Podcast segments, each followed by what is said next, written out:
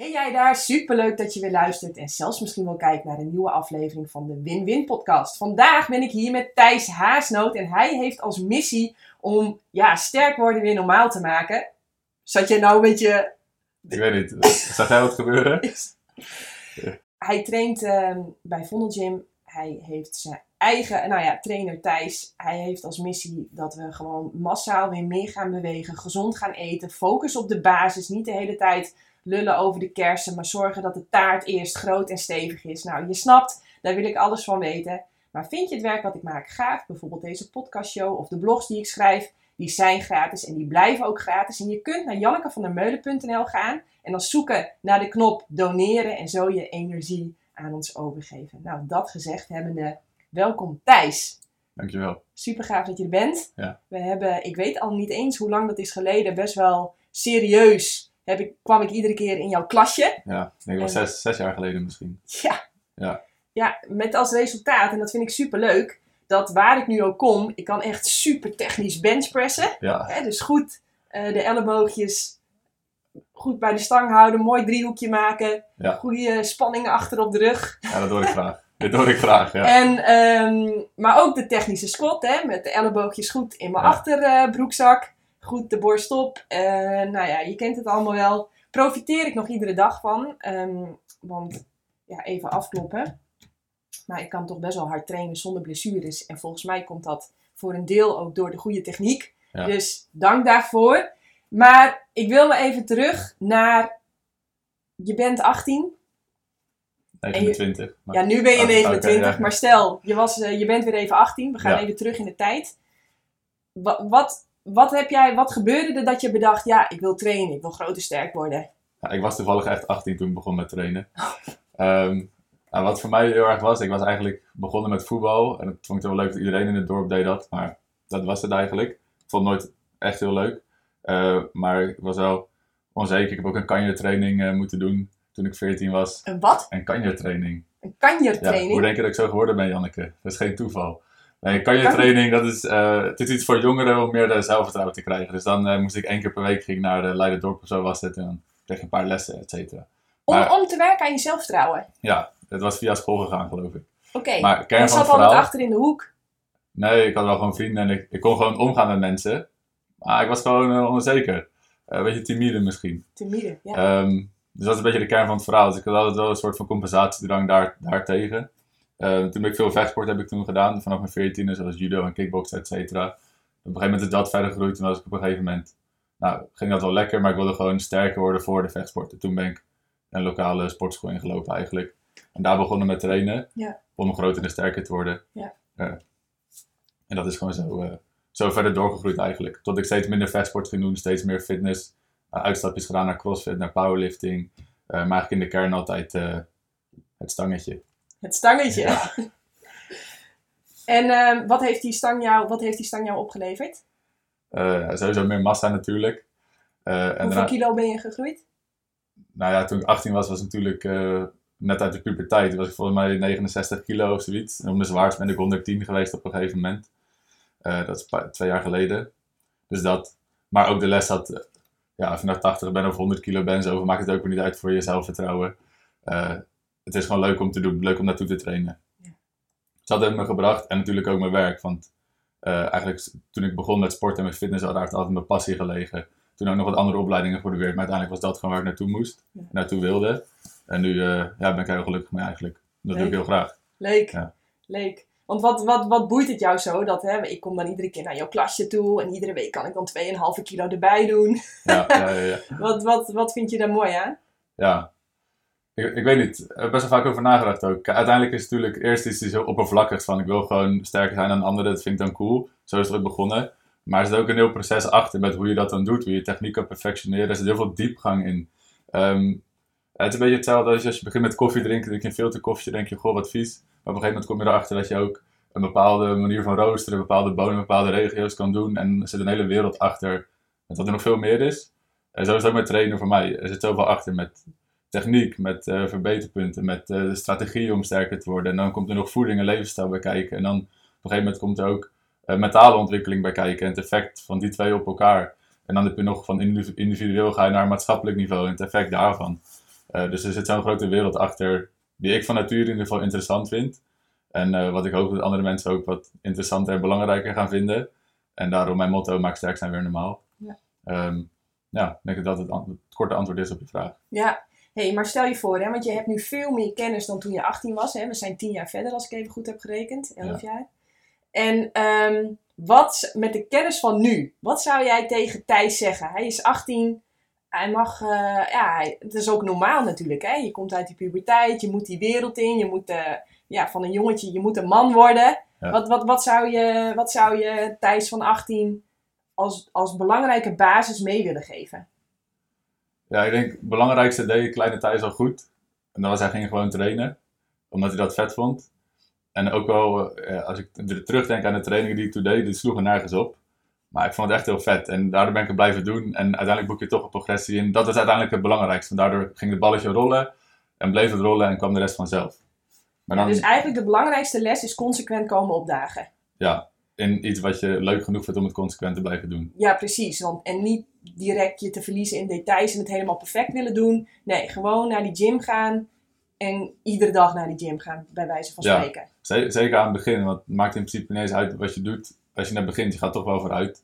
En eh het houdt gewoon leuk voor jezelf. En als je gelijk vanaf het begin, eh, zeg maar, die eh, paralysis bij analysis krijgt, dat je zoveel bezig bent met de details, dat je gewoon wordt geparalyseerd erdoor. En dan rem je jezelf er ook daarin.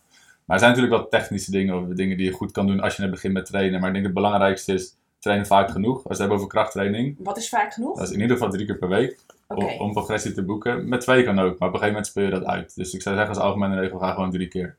Eh, ook om weg te blijven van de mindset, hoe ik ook met zo min mogelijk zoveel mogelijk bereiken. Maar ja, ga toch even gezondheid werken. Ga, ga er dan gewoon voor. In Ja, plaats van gelijk al zo min mogelijk ervoor doen. Dus drie keer per week in ieder geval trainen. Begin sowieso met perfecte techniek. maar hoe vaak trainde jij in het begin? Je was 18. Ehm, ja, ik was toen, toen deed ik ook nog, ik deed twee, twee keer per week kickboksen, één keer judo en één keer jiu-jitsu, dus dat had ik al. En daarnaast deed ik toen drie keer fitness volgens mij en nog een keer hardlopen, zoiets. Maar dat is ook wel lang geleden, dus ik trainde toen best wel veel. ja, Ehm, maar uiteindelijk, de grootste gedeelte van die, aan het begin heb ik gewoon drie keer getraind naast krachtsport. En op een gegeven moment werd het gewoon vier, vijf keer per week voor het grootste gedeelte van mijn trainingscarrière. Zeker toen fitness de focus was. ja, maar we staan nu tegen Thijs van 18 te praten. Ja. Ehm, adviseer jij Thijs van 18 wel om iedere dag gewoon iets te doen en om kracht en conditie en techniektraining, om dat soort dingen een beetje met elkaar af te wisselen? Of boeit het Nee. geen reet als Thijs van 18 maar doet wat hij leuk vindt, zodat hij het iedere dag gaat doen? Op het gebied van sport, vooral wel. Ja. Ja, Eigenlijk wel. Want, want zeker ehm, maar krachttraining, hardlopen of vechtsport, ze gaan alle drie gaan ze iets geven van progressie en conditie, maar ook kracht en spieropbouw. Omdat je nog zo gevoelig bent voor die progressie. ja, Als je dan uiteindelijk die routine erin zet en je gewoon meer, misschien wat specifiekere doelen van ik wil meer massa, meer kracht of beter worden in kickboksen, ga dan wat meer specialiseren. Maar aan het Ja. begin gaat het gewoon om dat je iets doet. iets, En ja doe is- gewoon en- iets. En dat is niet alleen als je 18 bent, dat is ook als je 30 bent en nog niet naar de sportschool gaat. Doe gewoon iets, Doe iets, drie ja. keer per week. Ja, ja ga niet lullen. Ja, ik, ik, ik merk dat gewoon soms bij roeien. Roeien is hartstikke simpel en tegelijkertijd heel erg moeilijk. Eh, duizend details en eh, alles. Oh, en echt één milletje, millimetertje meer. Dit kan je echt gratis heel veel snelheid opleveren. Maar dan denk ik altijd, ja, ga eerst dan maar gewoon vijf jaar lang van mijn part vijf, zes, misschien wel vaker per week trainen. Gewoon trainen, trainen, herhalen, herhalen, oefenen, oefenen, oefenen. Want ja, herhaling is toch de moeder van vakmanschap. Ja. Maar begin wel daarmee. Dus eerst eh, ja, niet lullen over details, gewoon het werk doen, om het maar even zo te zeggen. Ja, ja zeker. En in, het geval van trainen zou er dan zijn waar veel mensen het druk om maken, zeker aan het begin. Zo, wat voor supplementen moet ik nemen? Eh, wat is de ideale oefening? En denk ik van ja, ja ga gewoon trainen. en, en dan komt de rest vanzelf wel. En let wel op je voeding natuurlijk, maar het is, hoeft echt niet ingewikkeld te zijn. Weet je, eet gewoon, probeer wat meer eiwitten te eten. Ik weet dat je een boek hebt geschreven, het eiwitleugen, maar ik zeg dat nog steeds. Eet gewoon wat meer eiwitten, eet wat meer groenten. eh, en hou misschien je gewicht in de gaten, begin daarmee. En dat is ook wel, als je dat de rest van je trainingscarrière doet, dat is 90% van je resultaat. En eh, de, rest, de rest boeit er gewoon niet zoveel eigenlijk. Ja. Daar komt het op neer. Ja. Nou ja, je zegt wel iets heel belangrijks. Want wat denk jij, ik, ik, ik heb, ik begin bijna te stotteren, maar wat ik tegenwoordig bijna zie, is dat ook op, op Google, dat mensen zeggen van ja, wat je eet is bijna belangrijker voor je resultaat dan hoe je traint. Ja, En dan denk ik echt, oké, Ik heb nog nooit een Olympisch kampioen gezien, hè? Die gewoon zei, ja, ik hoef alleen maar in de koelkast te Ja, zitten. ja, Gewoon heel specifiek te eten wat ik moest eten. Ja, nu ben ik gewoon kampioen. Nee man, als ik naar die Olympische kampioenen kijk, ik heb die boeken hier ook staan. Sommigen hebben dat gedaan op McDonald's, sommigen hebben dat gedaan op helemaal vegan. Sommigen hebben dat gedaan op alleen maar fruit, anderen gewoon heel normaal, gegeten broodjes met yoghurt, met muesli, gewoon hartstikke standaard. Maar waar ze echt zich onderscheiden van de rest, is gewoon zorgen dat je geen blessures krijgt en consequent trainen. Ja. Training maakt toch het verschil. Ja, ik vind het ook altijd een beetje een loos feitje dat mensen zeggen, ja, het is 80% voeding. Nee, hoe bedoel je 80%? voeding. Alsof je 20% resultaat had als je alleen traint en dan voeding bij de rest. Uiteindelijk moet je, het, moet je het vooral allemaal doen. Maar inderdaad, zelf, vooral, als je het hebt over afvallen, dan kan je zeggen, als je niet traint, maar alleen minder eet, kan je ook afvallen. Als je spiermassa wil opbouwen of beter worden in de sport, ja, je moet gewoon gaan trainen. Je moet. Ja, en en that's Ja, it. En de voeding it. helpt er wel bij, maar het is niet x percentage helpt voor zoveel en dat ook voor zoveel. Het gaat om het totaal, totaalplaatje. Het ondersteunt elkaar allemaal. Ja, ja. hey, ehm, wat, wat zie jij echt gewoon... Laten we het even opsplitsen. Ja, ik wil... eh, Overzicht. Overzicht. Ja. Ik wil graag meer spiermassa. Ja. Ik wil 5 kilo spier erbij. Ik zou niet weten waarom, maar ik wil dat. Zelfvertrouwen, ja. Oh, Ik zelfvertrouwen. weet, ik weet het niet. Ja, noem eens wat. Een maatje groter. Een maatje groter. Nou, wat zijn eigenlijk redenen? Waarom, waarom heb, heb jij het gewild? Ja, aan het begin was ik al zei, gewoon zelfvertrouwen. Gewoon Maar- kijken van, kan ik dat? Kan ik een doel behalen? Kan ik... ik had gewoon het idee, als ik, als ik groter ben, dan ben ik beter. Of als ik sterker ben. Aan het begin was het vooral sterker worden.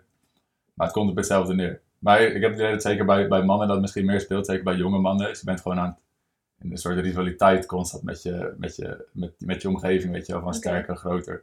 Eh, meer vrouwen, meer geld. Weet je, de oppervlakkige dingen. Dat kan Nou een reden is toch zijn. ook logisch. Tot je dertigste moet je volgens mij ook bouwen, bouwen, bouwen en laten zien. En jezelf in de wereld zetten. Eh, het, het, is- het is evolutionair gezien, vind ik het heel logisch klinken dat je, er, dat je fit bent om te laten zien hoe, hoe een goede partner je kan zijn. zeg Ja, maar, ja, ja. Als je moet worden gekozen op de dansvloer. Eh, en, en volgens mij is het ook iets wat zeg maar, ook over verschillende culturen is, is gevonden. Eh, dat aantrekkelijker wordt gevonden. Maar dat zou de reden Nou, zal ik je een grap vertellen? Kom maar op. Ik vind dus mannen met spleetjes tussen de tanden, vind ik echt heel aantrekkelijk. Echt? En eh, ja, ik... Waarom? ik- nou, waarom? Dat wist ik dus niet.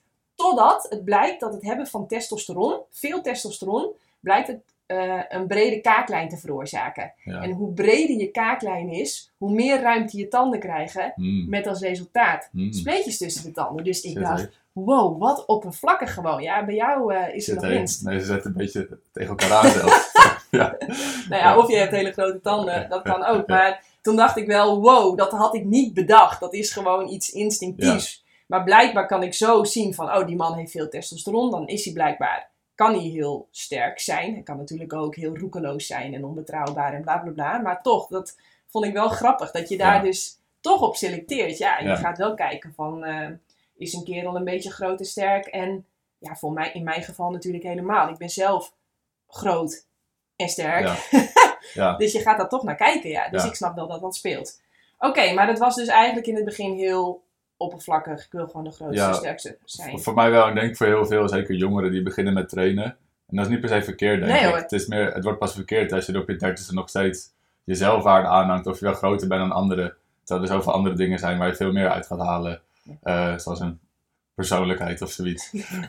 noem maar, noem maar Nou, wat. echtheid. Ja, Echtheid. Echtheid. Betrouwbaarheid. verantwoordelijkheid, eh, verantwoordelijkheid. Kun je, integriteit. integriteit. Kun je consequent bouwen aan je bedrijf. Ik bedoel, als je als, ik denk als vrouw dat je een man ook heel erg selecteert op, ehm, ja, gaat hij gewoon, ondanks alle tegenslagen, ondanks alles wat op zijn pad komt, bouwt hij gewoon door aan zijn missie? Of laat hij bij iedere windvlaag en onverwachte golf, eh, ja, zijn missie los en ja, wisselt hij weer van koers? Ja, Dat, dat wil je niet. nee, nee zeker. Ja, een bepaalde standvastigheid. Ja. En ik denk dat fysieke fitheid een onderdeel is van het plaatje. Ja. Maar het moet niet het enige zijn. Nee, maar vitaliteit is super belangrijk. Oké, dus eh, ik wil groot worden. Ja. Dat was mijn vraag. Ja. Ik wil spiermassa bouwen. Wat moet ik doen? Ja, ik zou zeggen, het belangrijkste zijn, zijn eh, drie componenten. Dus dat je gaat trainen, dat geeft een prikkel aan je lichaam, want oké, we moeten wat veranderen. Vervolgens moet je goed eten.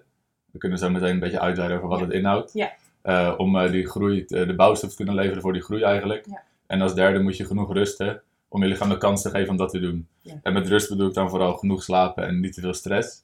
Ehm, als we genoeg slapen willen kwalificeren, kwantificeren, even meetbaar kunnen maken, zou ik zeggen, probeer 7 tot 9 uur te slapen. Maar het belangrijkste is dat je uitgerust wakker wordt en goed doorslaapt. Dan weet je, het gaat waarschijnlijk de goede kant op. En Nou, goede... en, en, en, sorry dat ik je in de ja, reden val. ja. Mag ik, mag ik, want ik... Kom ga- maar op, Janneke. Ja, kom maar op, oké. Nou ja, en die diepe slaap. Dus dat betekent kappen met schermen voor, vlak voordat je in slaap eh, valt. Niet dat ik dat altijd doe. Ik zit soms ook echt nog even wat dingen te Ja, ik regelen. heb je gisteren geappt om kwart voor negen, die werd niet ontvangen, dat berichtje. Nee, dus ik denk dat je hem uit had gezet. Ja, ja, ja, ja, dat klopt. Toen lag ik wel al te slapen. Maar mijn oma zei altijd de uurtjes voor 12 tellen dubbel. Ja. En toen dacht ik, zo, dat, dat was eh, Pinter back in the days. Want als ik nu op mijn horloge kijk, dan zie ik wel altijd dat hoe, hoe verder ik voor 12 uur naar bed ga, hoe meer diepe slaap ik heb. Ja. En ze zeggen wel dat in die diepe slaap, dat daar de hormonenhuishouding dusdanig aan de gang is. Dat je veel groeihormoon hebt, dat je veel eh, Testosteron. testosteron. Wow. Ja, ik slaap al jaren voor 12 uur, maar ik heb nog geen spleet tussen mijn tanden. Nee. nou ja, dan moet je misschien Ja. 11 uur of Ja. 10 uur. Dat moet toch wel eerder gaan doen. Maar dat, is- dat is zeker waar. Zeker ook die, die uurtjes ervoor. En het lastige is met diepe slaap, is dat niet iedereen heeft een, eh, een slaaptrekker of een, zo'n ring of horloge. En wat ik dan meestal meegeef is, nou, probeer consistent op dezelfde tijd naar bed te gaan en uit bed te gaan. Dan went je lichaam er ook aan. Het liefst dan voor 12 uur, wat je zegt. Uitgerust wakker en goed doorslapen. En dan heb je een redelijk idee van je slaapt goed. Ja. Dat is het belangrijke. Dan, Ja. Voor je voeding willen we vooral... Nee, nee, nee, nee, nee. nee, nee. oh, We gaan niet lullen over de details. Ik wil beginnen met dat trainen. Hoe Oh. moet ik trainen om spiermassa aan te maken? Oké, oh, sorry Janneke. Ik wist Ja. dat je boos eh, nee, ik ben ook niet boos, maar we moeten wel structuur Ja. vasthouden. Oké, tra- trainen om spiermassa aan, aan te maken. Uiteindelijk is de regel, je moet meer doen dan je gewend bent. En als we zeggen meer dan je gewend bent, hebben we het vooral over meer werk dan je gewend bent. Dus dat is het aantal setjes wat je doet. Als we het puur hebben over krachttraining voor spiergroei. Maar we willen het een beetje simpel houden natuurlijk. Dus als je ongeveer drie keer per week traint, en eh, je boekt op elke spiergroep die je traint, elke week wat progressie, dat je iets meer reps kan of iets meer gewicht. En daarnaast word je ook zwaarder, dan doe je het waarschijnlijk goed. Als dat op een gegeven moment gaat remmen, dan moet je waarschijnlijk eh, wat meer gaan trainen. Dat betekent of een extra training toevoegen, of wat meer sets gaan toevoegen voor bepaalde oefeningen. En dat is eigenlijk in een notendop wat je moet doen. En wel belangrijk natuurlijk dat, dat de kwaliteit goed is. Dus de sets die je doet, wil je met goede kwaliteit doen. Dat betekent in de buurt van spierfalen, het echt zwaar wordt aan het einde. En met goede techniek. Dus als je het zo simpel mogelijk wil houden, is dat wat je moet doen. Ja, en wat betekent in de buurt van spierfalen? Ja, dus stel ik doe een oefening, stel ik ben aan het eh, opdrukken, ik doe eh, drie setjes van zoveel als ik kan. Dat betekent dat de laatste rep echt bijna de laatste rep is. Dat ik er misschien nog eentje of nul meer zou kunnen aan het einde. Dat mijn spier gewoon eh, op is eigenlijk. En dat punt eh, moet je een beetje mee oefenen, best moeilijk aan te voelen. Maar die laatste reps voor spierfalen, dat is uiteindelijk waar je van gaat groeien. Oké. En moet je dat iedere training opzoeken? Is dat belangrijk dat je iedere training grind tot je, tot je niet meer kunt en echt zo... Eh, nee, maar ik wordt dan een heel genuanceerd verhaal. Maar over het algemeen voor de meeste mensen is het goed om in ieder geval elke set die je doet, eh, wel in de buurt van het punt te komen. Eh, maar ehm, het, het is namelijk afhankelijk van hoe sterk je bent en wat, eh, wat voor oefening het is, dat dat echt handig is. en de context van veel dingen. Maar de algemene regel is, laten we zeggen, 1 tot 3 reps van spierfalen wil je in ieder geval komen voor spiergroei. Oké, dus je wil eigenlijk dat die laatste, sorry, ik ga het samenvatten, Ja. checken of ik het goed heb begrepen. Maar stel je voor, we hebben drie blokjes eigenlijk, om het maar zo te zeggen. En ik doe dit eerste blokje doe ik acht herhalingen. Dan wil ik eigenlijk dat die laatste drie herhalingen, dat ik echt wel al denk van, oh, mocht ik hem maar terugleggen. Jeetje, wat is dit zwaar. Ik heb strillende spieren. Het gaat Ja. moeizaam. Zolang het met goede techniek is. Ja. Oké, dus zolang je met goede techniek dat kunt vasthouden, Ja. dan creëer je waarschijnlijk zoveel spierschade dat, Dat je, dat je daarvan gaat groeien. Dat is Ja. in ieder geval het probleem. ja, Of de, de noemen we dat ook alweer? Die, die, eh, Sup- at- atrofie. Hypertro- hyper- hypertrofie. Ja, hypertrofie en atrofie, toch? Atrofie is als het minder wordt. Hypertrofie, hypertrofie is als cellen groeien. Oké, waar, Ja. ja. Mooi. hey, ehm, oké, dus dit, als je dit drie keer per week doet, is al voldoende? Aan het begin wel. Aan het begin wel. Aan het begin wel. Maar het kan best lang voldoende zijn als je gewoon zorgt dat die kwaliteit van je training goed is. Maar ik denk voor de meeste mensen, als je met drie keer per week. Als je echt beginner bent, is twee keer per week voldoende. Op een gegeven moment moet je na drie keer per week, als dat de rest van je leven doet, ben je gewoon gedekt qua het onderhoud en het opbouwen van spiermassa. Oh, Voor zover het nodig is om er, eh, nou, een beetje subjectief, maar goed uit te zien en om gezond te blijven op lange termijn. Wil je er meer uithalen, dan is vier keer per week ook voldoende voor bijna iedereen, ook van hoog niveau. Eh, en dus vijf keer, dat is mooi, maar voor de meeste mensen gewoon niet, niet nodig. Eh, tenzij je heel fanatiek erover bent en nog meer eruit wil halen. Maar, Waarom is het niet nodig? Omdat je eigenlijk te weinig rust krijgt dan? Ehm, nou, als je kwalitatief goed traint, dan kan je ook op redelijk niveau met vier keer per week progressie boeken. En heel veel mensen denken, ik moet meer, meer, meer. Maar op dat moment is meer niet per se de oplossing voor het probleem voor meer progressie. Vaak is het meer de kwaliteit van de training, de kwaliteit van het herstel en de kwaliteit van de voeding. Ehm, dus daarom is vier keer per week gewoon vo- voldoende. En vijf keer per week als je het goed doet, kan er wel voor nog meer zorgen. Eh, maar meestal niet.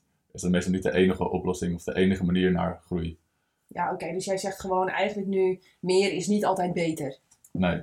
En daar meer is gewoon niet altijd nodig. En ik denk dat mensen dat wel zien. Denken, oh, ik moet gewoon meer doen. Maar ze moeten dingen eerst beter doen. Ja, oké. Maar nu hoor je alweer van, we hebben het eigenlijk in het begin, hebben we het dan eventjes over de beginner die überhaupt begint. En ja, hoe, hoe verder je komt in je carrière, of hoe dichter bij de top, of hoe belangrijker die laatste kilo's of honderdste van een seconde worden, ja, dan gaan we toch maar naar de details kijken. Ja. Ja, precies. Maar doe eerst alles goed. En dan Ja. pas meer. Dat is denk ik vooral... eh, Ja, wauw. Dus zorg gewoon eerst voor een basis.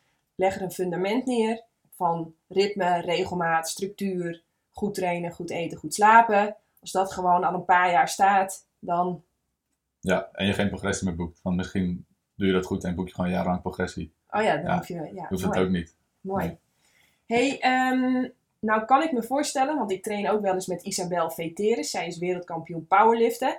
En ik heb het idee dat wij echt het uiterste zijn van het genetische spectrum. Ja. Dus eh, geef mij een bordje met veel roeien, rennen, wallballs.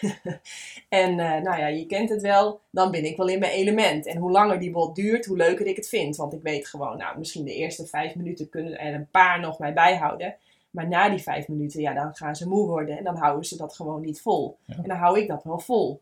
Ehm, terwijl als ik haar vraag van zullen we even rennen? Nou, de gedachte is al... Ja, is dan buiten adem. Ja, dan is ze al bij, als ze eraan denkt, is al buiten adem. Nee, dat heeft ze goed opgebouwd hoor. Dus daar zit ook superveel progressie in. Maar lang verhaal kort, ik heb het idee dat ja, haar bovenarmen zijn ook gewoon drie keer zo dik als die van mij. Ja. Eh, Hebben, hebben je genen, hebben die impact? Ja, echt onwijs veel.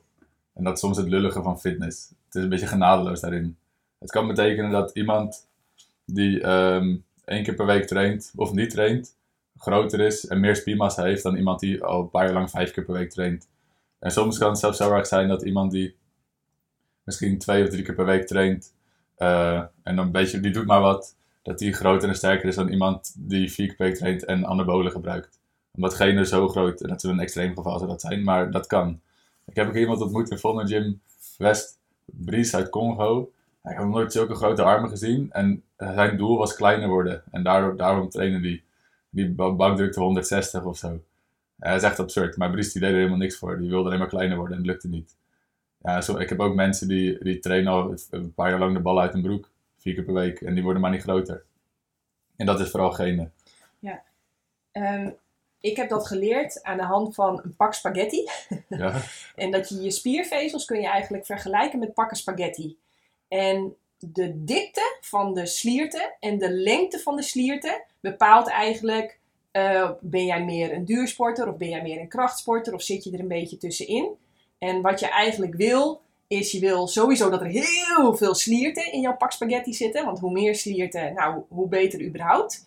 Eh, want dan, als je heel veel slierten hebt, dan, dan kun je dus echt van alles mee. En wat je volgens mij wil, is hele lange slierten. Want dan kun je en ehm, ja, super explosief zijn, dus sterk, snel. Dat is wat ik erover heb geleerd. oh, zo heb ik er nog nooit naar gekeken. Ja, het, de, kijk, de, de lengte van de spier en de dikte van de spier, dat is één ding. Maar er zijn nog veel meer dingen die zeker als hebben over hoe groot kan je worden, die daarmee te maken hebben. Vertel eens. Eén één belangrijk is voor je spiervezeltype samenstelling. Dus er zijn ongeveer drie soorten spiervezels. Eh stel bijvoorbeeld jij, je hebt waarschijnlijk heel veel van een, een eh, soort spiervezel waarbij je lang kan trainen. Het zijn de 1A-vezels. Die zijn goed doorbloed, kan veel zuurstof doorheen worden gejast.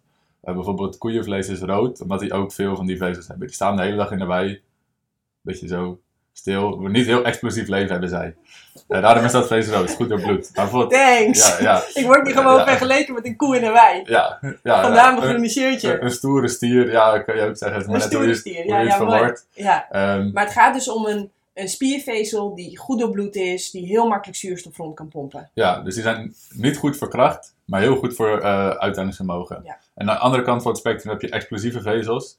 Eh, dat is bijvoorbeeld eh, kippenvlees, heeft daar heel veel van. Die zijn explosief met vliegen. Daarom is het wit. Die zijn heel goed, kunnen heel goed groeien, kunnen heel veel kracht leveren, maar zijn niet heel goed in uithoudingsvermogen. Dus bijvoorbeeld een marathonloper zal waarschijnlijk heel dominant zijn in zijn 1A-vezels. En een, sprinter zal waarschijnlijk heel dominant zijn in zijn 2B-vezels. Maar dat betekent ook dat om, om te groeien en om sterker te worden, is net afhankelijk van wat voor soort vezels bij jou het meest aanwezig zijn. Dat is één van de dingen, want je hebt nog veel meer dingen zoals de aanhechting van je spierbuik, de dikte Ja. van je spierbuik, gewoon je, de groeipotentie van je lichaam op basis van hoeveel dat wordt geremd door, de, door je DNA. Dat is nog een heel groot verschil.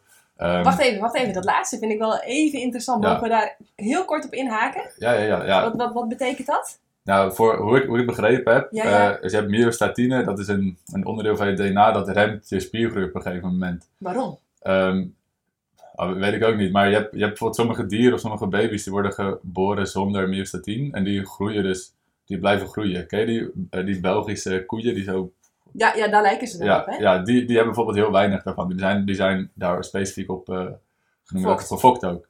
Ehm, maar de maar de goede kant dat bijvoorbeeld iemand als Arnold Schwarzenegger daar ook niet minder van heeft dan bijvoorbeeld iemand als, als, eh, als jij, waardoor hij heel makkelijk heel groot kan worden en dat voor jou moeilijker is. Ja. Eh, nou, er zijn sommige mensen die alleen maar naar gewicht te kijken, lijkt het wel, dan groeien zo. En sommige Ja. mensen, ja, die hebben dat niet. Ja. Eh, en dat kan ook een onderdeel zijn. Ja, maar ik heb ook het idee, als ik dan naar mezelf kijk, dan denk ik, ja, ik train dat ook niet consequent. En eh, bijvoorbeeld zondag, hè, dan heb ik super supergoed gekrachttraind in de middag. Maar ja, ik heb ochtends wel 16 kilometer geroeid. Ja. En de volgende ochtend ga ik weer 16 kilometer roeien. Ja, waar moet mijn lichaam de tijd vandaan halen om eh bulky te worden? Ja, is ook niet nodig. Je lichaam past aan wat jij het, aan je lichaam opdraagt. Absoluut, En daar is ja. heel goed in geworden. Ja, het wordt echt gewoon heel goed in wat jij heel veel traint.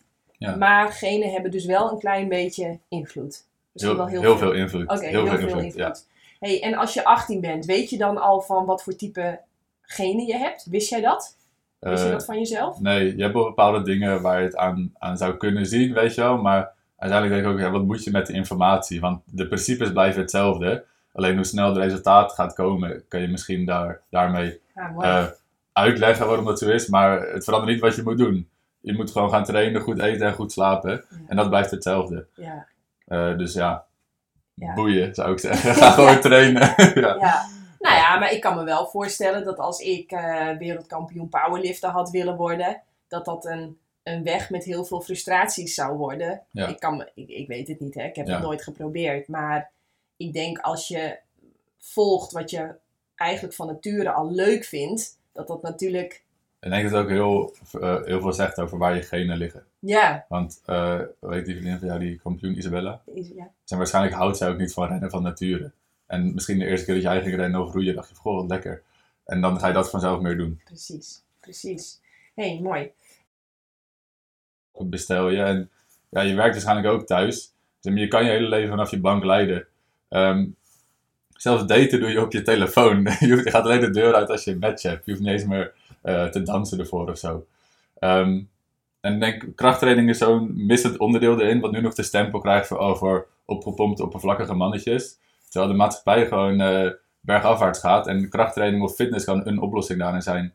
En het verhogen van je spiermassa en het verlagen van je vetpercentage is het beste wat je kan doen voor je lange termijn gezondheid. Voor eh, zowel diabetes, maar ook voor kan- kanker, je risicoapart naar vaatziektes, maar ook cognitief.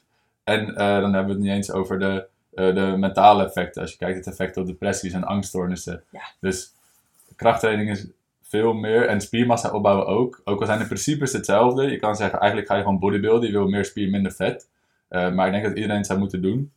Eh, meer dan alleen om gespierd te worden. Ja, wauw. Even een heel mooi pleidooi. Ga trainen voor het leven. Ja, Voor het goede leven. Want doe het nou gewoon. ik zie je wel. was die. Oh, die. Ja, doe maar. Doe maar gewoon. Ga maar lekker trainen. Ja, nee, maar je hebt, je hebt een supergoed punt. Want vroeger was ons leven natuurlijk dat automatisch al een fysieke uitdaging. Eh, ik ik eh, ging eh, bes- bramen plukken met Doutzen. En toen dacht ik, ja, ik snap wel dat we nu allemaal yoga moeten doen. Want ja, de bestjes kopen we in de supermarkt. Ja. En we hoeven niet meer zo en zo Ja. en allemaal gekke poses die bestjes te plukken. Ja. Dus nu moeten we naar de yogales. Eh, 150 jaar geleden was het al een workout om te gaan poepen, Janneke. Dan moest je naar het scheidhuis lopen. Dat hoeft allemaal ook niet meer. Nee, Er is veel veranderd. er is veel Ja. veranderd. Ja. Ja, maar we zien wel dat gewoon na 30 minuten stilzitten verslechteren alle lichaamsfuncties in ons lichaam. Eh, ze noemen zitten dan ook niet voor niets het nieuwe roken. Het is zo, eh, je bloeddruk gaat omhoog, je cortisol stijgt, je lichaam denkt echt, wat de F is er aan de hand? Ik zit de hele tijd stil, ik hoef niet te bewegen, ik kom niet buiten.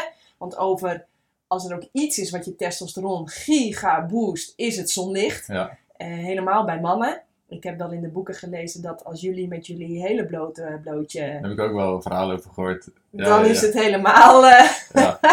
gaat hij door het dak. En dan denk ik, ja, ehm, zonlicht zien we ook gewoon nauwelijks meer. We staan hier nu ook weer in kunstlicht. Ja. Dus ehm, ja, ga trainen. Wil je nog wat meer vertellen over de mentale gezondheid? Want ik heb ook zoiets van, ja, ik ben ook altijd super vrolijk en ik heb er zin in. Maar ja, dat komt natuurlijk, hè, een gezonde geest huist zich in een gezond lichaam. Mensana en corpore sano. Kijk, heel Ja. mooi. Dus ehm, wil je daar nog iets meer over vertellen? Ja, kijk, het is niet mijn expertise om precies te weten. Ik weet niet precies wat de effecten zijn waar het door komt. Wat merk maar- je zelf? Ja, wat ik er zelf aan merk is, je hebt sowieso de structuur in je leven van trainen en altijd iets om maar naartoe te trainen. Het is vaak meer dat je ergens naartoe aan het trainen bent dan echt het halen van het doel, wat het leuk maakt. Dus het is sowieso een stukje betekenis wat het toevoegt en i- iets om naartoe te leven. Het ideaal van jezelf, wat je nu nog niet bent, wat je wel in de toekomst kan zijn, wat je motiveert. En daar ben je onderweg. Dat is sowieso één belangrijke. En het eh, tweede hele belangrijke is, wat ik zelf misschien niet als individu zou merken, maar wat de literatuur meer laat zien, is dat gewoon überhaupt trainen krachttraining, maar het kan ook eh, cardio, cardio training zijn, een stukje rennen of een stukje roeien. dat het een onwijs positief effect heeft op ehm, depressieklachten of angststoornisklachten. En voor wat ik het, zover ik het begrijp, is dat vooral een hormonaal effect. Wat er hormonaal loskomt als je gaat trainen. ehm, waardoor je misschien ook eh, je stress wat verlaagt, je slaap verbetert. En dat heeft allemaal uiteindelijk een positief effect op je gemoedstoestand. Ja. Ehm, maar nogmaals, niet mijn expertise. Maar het is vooral hormonaal, geloof ik. Ja, ja, ja. Nou ja, en je ervaart het zelf. Ik Ja. ervaar het ook. Dus ehm, Ja. ja, mooi. Maar wij zijn natuurlijk ook misschien, wij sporten ons hele leven en misschien zijn wij een beetje van nature dat we dat leuk vinden. En dat we daarna, Ja, wij- dat we daarna merken. Ja, maar goed, er is natuurlijk niet voor niks. eh, ook mensen met depressie hebben gigantische resultaten bij runningtherapie. En eh, ja, hoe logisch is dat? Weet je, je Ja. komt in beweging, je gaat naar buiten, je, gaat, je ontmoet gelijkgestemden. eh, je, bent, je gaat beter slapen, je gaat beter poepen, Ja. je cortisol daalt, Ja. eh, je stresshormoon gaat naar beneden. Ja, geen wonder dat je je beter gaat voelen. Je hebt mensen die op je wachten, dus je moet de deur uit. Ehm, maar goed, dankjewel daarvoor. Want mijn vraag was eigenlijk, hoe word ik droog? ja, oh ja, dan droog worden natuurlijk. Ik moest even, ik moest even wat kwijt. eh, Ja, heel fijn. Nee, maar Eh, een mooi punt. Ja, ik denk dat zijn de twee belangrijkste. Meer spiermassa en droog worden. Zowel voor eh, uiterlijk, als je dat belangrijk vindt, als lange termijn gezondheid. En bij droog worden kan je eigenlijk dezelfde drie dingen kijken als die we net noemden. Je moet trainen, je moet eten en je moet eh, herstellen. En dezelfde dingen zijn ook weer belangrijk. Train gewoon een paar keer per week. Alleen het wordt iets simpeler nog, want voor droog trainen gaat het erom dat we, heel simpel gezegd, gewoon meer calorieën verbranden dan dat we eten. En dan, eh, en val je af. Dat is het. Eh, alleen is het vaak moeilijk om toe te passen in de praktijk en ook op lange termijn vol te houden. Dus voor die training gaat het met je calorieën verbrand. Of dat nou krachttraining is, of hardlopen, of, of eh, weet ik veel, freestyle limbo dansen. Als je maar calorieën verbrandt. Ehm, dan de tweede is voeding. Het gaat vooral dat je minder calorieën eet. Heel simpel gezegd. Maar het probleem daarmee is dat, ja, dat is, dat is vaak niet hoe je in de supermarkt loopt. En eh, de producten zijn niet ingedeeld op hoeveel calorieën erin zitten.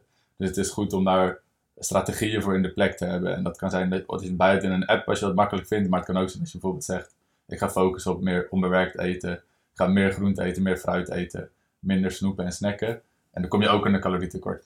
En het liefst doe je het allebei natuurlijk dan. Maar uiteindelijk is dat waar, waar, het, waar het op neerkomt om droog te trainen. En dat, dat ga je volhouden een paar weken lang. En als je op een gegeven moment je doel hebt gehaald, dan kun je weer gewoon wat meer gaan eten. En dan heb je misschien wat meer ruimte om wel een keer een, een taartje te bestellen eh, na het eten. Of misschien een snack hier en daar te hebben. Je blijft de goede gewoontes vasthouden van die meer groente, meer fruit. En eh, ik zeg ook wel eens meer eiwitten. Eh zeg ik wel eens. maar- Durf je niet eh, zo goed, hè? eh, ja, ik ben benieuwd wat jouw mening erover is. Maar, Ja, eh, maar dat blijf je vasthouden en, en dan probeer je het op die manier, die manier vol te houden. Dat is in een, heel, in een, in een notendop wat je doet. En het derde essentiële daar is, is slaap en stress. Hoe meer je slaapt, hoe minder stress je hebt. Hoe groter de kans dat je vet verliest en spiermassa behoudt of Ja. zelfs opbouwt. En ook hoe grotere kans dat je het volhoudt. Want je, je kent het wel als je slecht slaapt of na een lange dag werk thuis komt met veel stress, dan, ja, dan heb je geen zin in een eh, een salade of zo, gewoon een zak M&M's. En dat maakt het veel, veel makkelijker als je goed hersteld bent en goed uitgerust om het vol te houden. Ja. ja. Nou ja, wat ik zo mooi vind, ook bijvoorbeeld aan krachttrainen en überhaupt trainen, is dat het ook je basismetabolisme gewoon heel erg verhoogt. Dus ik ben wel heel erg voorstander van overdag gewoon goed eten, helemaal als vrouw. Eh, niet, uh, niet, uh, niet, niet te weinig. Ik zie dat heel veel vrouwen, ze krijgen daardoor te weinig energie, hebben überhaupt geen zin meer om te trainen. En dan gaat dat reptiele brein ook met allemaal hele logische, goed klinkende argumenten komen, waarom het inderdaad ook een heel goed, goede, goed ja, goede, goed argument is om inderdaad niet te gaan trainen. Dus ik zeg wel voor vrouwen gewoon goed eten. Zorgen dat je goed energie hebt. En de grap is dan, als je in de avond een beetje oplet. Hè, dus je maakt bijvoorbeeld eh, je avondmaaltijd rond een uur of zes, je laatste maaltijd. En je gaat dan niet meer snoepen en snaaien. Dan, en je gaat even lekker lang diep slapen. Ja, dan doet je lichaam de rest. Ja. Omdat je ehm, voor vetverbranding heb je super veel zuurstof nodig. Dus ik zie de training ook nooit als het ideale moment om vet te verbranden. Nee, dan wil je gewoon veel glycogeen in je spier. Dat je goede training neer kan zetten. Dat je de beuker in kunt gooien. Ja. En door dan uh, s'avonds goed te eten, maar niet te gaan snoepen en te snaaien. En je blijft een beetje laag in je, in je vetinname. Dat is wel hoe ik ernaar kijk. Dan, um, ja, dan heb je s'nachts, terwijl je in alle rust bent, heb je automatisch eigenlijk een heel hoog zuurstofgehalte in je bloed. Waardoor het voor je lichaam super makkelijk is om vet te verbranden. Ja, en zeker ook wat je zegt, het snaaien in de avond, als je dat kan voorkomen, uh, dat scheelt heel veel. En ook wat je zegt, als je hard kan trainen, zeker als je krachttraining doet, kan je misschien nog spiermassa opbouwen zelfs. En hoe meer spiermassa je hebt, hoe hoger je metabolisme, ook hoe meer ruimte je hebt ja. in je dieet om goede keuzes te maken. En ja. soms ook een keer te genieten van dingen, want qua sociale gezondheid vind ik dat ook heel belangrijk. Ja. Um, ja, ja. Nee, zeker, zeker.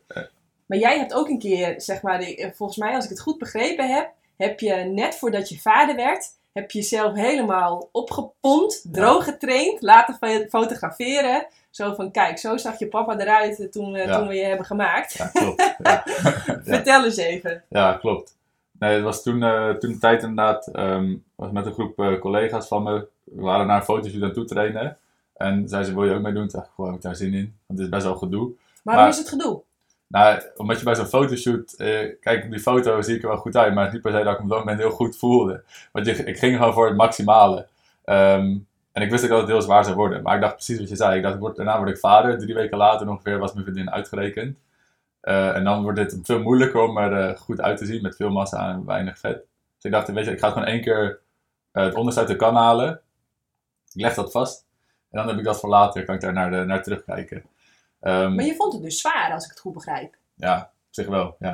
Het was wel leuk hoor. Het is een heel interessant proces. Kijk, het is, een, het is denk ik zwaar, net als in de zin van, jij veel roeide, was waarschijnlijk ook zwaar. De training waren zwaar, je moest dingen ervoor opgeven soms. Uh, een beetje in die zin was het zwaar. Um, en waar ik vooral tegenaan liep was denk ik het, ja, het snacken en zo. Want je hebt gewoon, het was dan ook bijna Sinterklaas.